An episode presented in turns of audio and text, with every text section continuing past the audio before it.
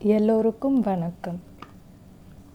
எனக்கு மிகவும் பிடித்த கவிஞர் கண்ணதாசனின் அர்த்தமுள்ள இந்து மதம் என்ற புத்தகத்தை நான் உங்களுக்கு கூறப்போகிறேன் இதை தொடங்கும் முன்னர் கண்ணதாசன் அவர்கள் ஏன் இந்த புத்தகத்தை எழுதினார் என்று அவருடைய வார்த்தைகளில் அவருடைய நோக்கத்தை முதலில் நான் கூறுகிறேன்.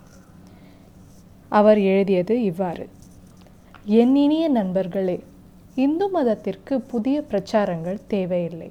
ஏற்கனவே உள்ள பிரச்சாரர்கள் உபன்யாசர்கள் யாரும் சக்தி குறைந்தவர்கள் அல்லர். சொல்லப்போனால் அவர்களிடமிருந்து கற்றுக்கொண்ட விஷயங்களையே நான் இப்போது எழுதப் போகிறேன். ஆகவே புதிய பிரச்சாரகன் கிளம்பி இருக்கிறான் என்ற முறையில் இந்த தொடர்கட்டுரையை யாரும் அணுக தேவையில்லை. நான் நாத்திகனாக இருந்து இரண் நான் நாத்திகனாக இருந்தது இரண்டு மூன்று ஆண்டுகளே. அதுவும் நாத்திகத்திற்கு ஒரு போலித்தனமான மரியாதை கிடைக்கத் தொடங்கிய இடைக்காலத்திலேயே நான் எப்படி ஆத்திகனானேன்? கடவுளையும் புராணங்களையும் கேலி செய்வதற்காக கந்த புராணம் பெரிய புராணம் கம்பனின் ராமகாதை திருவாசகம் திருப்பாவை திருவெம்பாவை அதை உள்ளிட்ட நாலாயிர திவ்ய பிரபந்தம் வில்லி பாரதம் அனைத்தையும் படிக்கத் தொடங்கினேன். அறிஞர் அண்ணா அவர்கள் கம்பனை விமர்சித்து கம்பரசம் எழுதியதற்கு பின் அதன் எதிரொலியாகவே எனக்கு இந்த ஆசை தோன்றிற்று. படித்தேன் பல பாடல்களை மனனம் செய்தேன். விளைவு கம்பனை படிக்க படிக்க நான் கம்பனுக்கு அடிமையானேன். புராணங்களில் தத்துவங்களை படிக்க படிக்க நான் கடவுளுக்கு அடிமையானேன். நாத்திகவாதம் என்பது அரசியல் நோக்கம் கொண்டது என்பதையும் உள்மனதின் உண்மையான உணர்ச்சி அல்ல என்பதையும் உணர்ந்தேன். மேலும் மேலும் கம்பனை படித்தேன் கடவுளை படித்தேன். என் சிறகுகள் விரிந்தன சொற்கள் எழுந்தன பொருள்கள் மலர்ந்தன காண்கின்ற காட்சிகளெல்லாம் கவிதையிலே தோன்றின. புரட்சி என்கிற பெயரில் குருட்டுத்தனமான நாத்திக மனப்போக்கு தொடர்ந்திருந்தால் எனது எழுத்துக்கள் சுருங்கி கருத்துக்கள் சுருங்கி என் பெயரும் சுருங்கி இருக்கும் ரஷ்ய மக்களுக்கு நாத்திகவாதம் பொருத்தமாக இருக்கலாம். அவர்களது மூதாதையர்கள் ஆக்கி வைத்த மதங்களில் இந்து மதத்தில் உள்ளது போல் இவ்வளவு ஆழ்ந்த தத்துவங்கள் இல்லை. அருமையான கவிதைகள் கலைகள் இல்லை. வாழ்க்கையில் நீ எந்த சாலையில் போனாலும் சரி எதிர்ப்படும் மகிழ்ச்சியிலோ துன்பத்திலோ நீ இறைவனின் எதிரொலியை கேட்கிறாய். அந்த எதிரொலியில் இந்து மதத்தின் சாரத்தை காண்கிறாய். ஒருவன் சராசரி மனிதனாயினும் சரி தலைமை வகிக்கும் மனிதனாயினும் சரி ஒரு கட்டத்தில் உள்ளூர இறைவனை நம்பத் தொடங்குகிறான். அந்த நம்பிக்கையின் தொடர்ச்சியாக ஏதாவது ஒரு இந்து மத கதை அவன் நினைவுக்கு வருகிறது.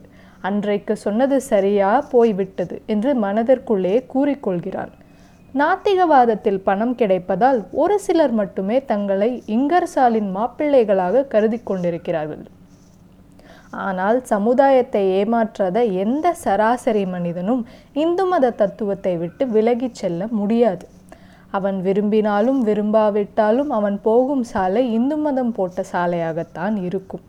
தெய்வ தண்டனை என்று இந்து மதம் சொல்கிறதே அதை நானே பலமுறை கண்ணெதிரில் கண்டிருக்கிறேன். சிறுவயதில் நான் வேலை இல்லாமல் அலைந்தபோது ஒருவர் ஒரு மோசமான வேலையை சொல்லி கேலியாக அந்த வேலைக்கு போகிறாயா? என்று கேட்டார்.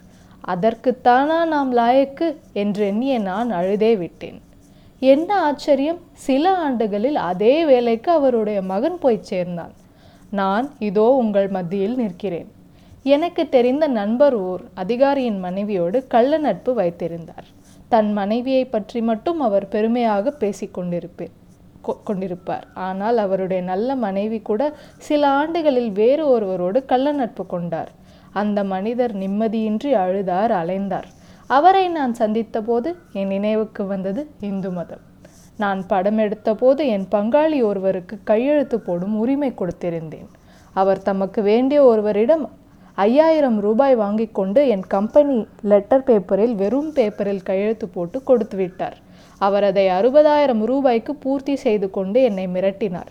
இரண்டு வருட காலங்கள் நான் நிம்மதி இல்லாமல் இருந்தேன். இரவில் திடீர் திடீரென்று விழிப்பு வரும். கண்ணா கண்ணா என்று அழுவேன். அந்த பினாமி நபர் ஒரு கம்பெனி ஆரம்பித்தார். அந்த கம்பெனியின் உபயோகத்திற்காக அவசரமாக ஒரு வெறும் பேப்பரில் கையெழுத்து போட்டு கம்பெனி மேனேஜரிடம் கொடுத்து விட்டு போனார். அந்த மேனேஜருக்கும் அவருக்கும் ஒரு நாள் சண்டை வந்தது.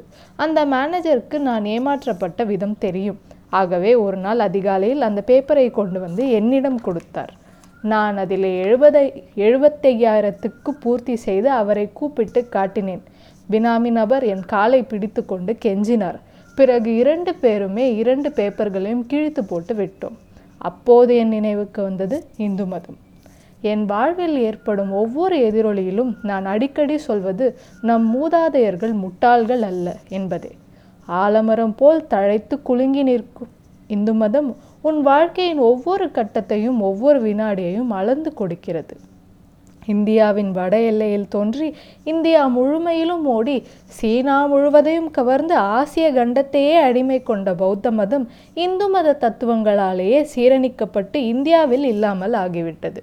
தமிழில் ஐம்பெரும் காப்பியங்களில் சிலப்பதிகாரம் மணிமேகலை குண்டலகேசி சீவக சிந்தாமணி நான்கும் சமண பௌத்த மரபுகளை காட்டுவதை நாம் எண்ணி பார்த்தால் சமண பௌத்தத்தின் செல்வாக்கு தென்குமரி வரை எப்படி இருந்தது என்பதை நாம் அறிய முடியும்.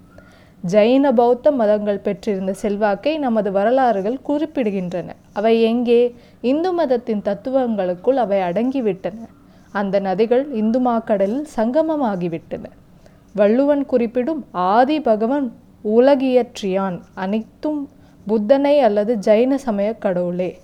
இப்படி நான் சொல்வதற்கு காரணம் வள்ளுவனுக்கு பின் வந்த ஐம்பெரும் காப்பியங்களில் சமண பௌத்த மரபு கலந்திருப்பதால். ராமானுஜர் காலத்திலிருந்து இந்து மதம் உத்வேகத்தோடு எழுந்திருக்கிறது. அமைதியான முறையிலே அத்தனை மதங்களையும் ஆட்கொண்டிருக்கிறது. காரணம் அதன் ஆழ்ந்த தத்துவங்களே. சிலப்பதிகாரத்திலும் துர்க்கை கோயில் வருகின்ற தென்பதியிலிருந்து இந்து மதம் முன்பு செழிப்பாகவே இருந்தது என்றாகிறது. ஆனால் பல பூர்வீக மதங்களையும் தன்னுடைய கிளை அலுவலமாக அலுவலகமாக ஆக்கிக்கொண்டு தானே தலைமை தாங்க தொடங்கிய காலம் ராமானுஜர் காலமே. அத்தகைய இந்து மதத்தை பற்றி என்னுடைய குறைவான அறிவில் தோன்றி குறைபாடான கருத்துக்களை தொடர்ந்து எழுதப் போகிறேன். இந்த தொடர்கட்டுரையில் நான் இந்து மத வரலாற்றை ஆராயப் போவதில்லை. அதன் தத்துவங்கள் வாழ்க்கைக்கு எவ்வளவு பயன்படுகின்றன என்பதை மட்டுமே எழுதுவேன். அன்பன் கண்ணதாசன். இத்துடன் இதை நிறைவு செய்கிறேன். நன்றி.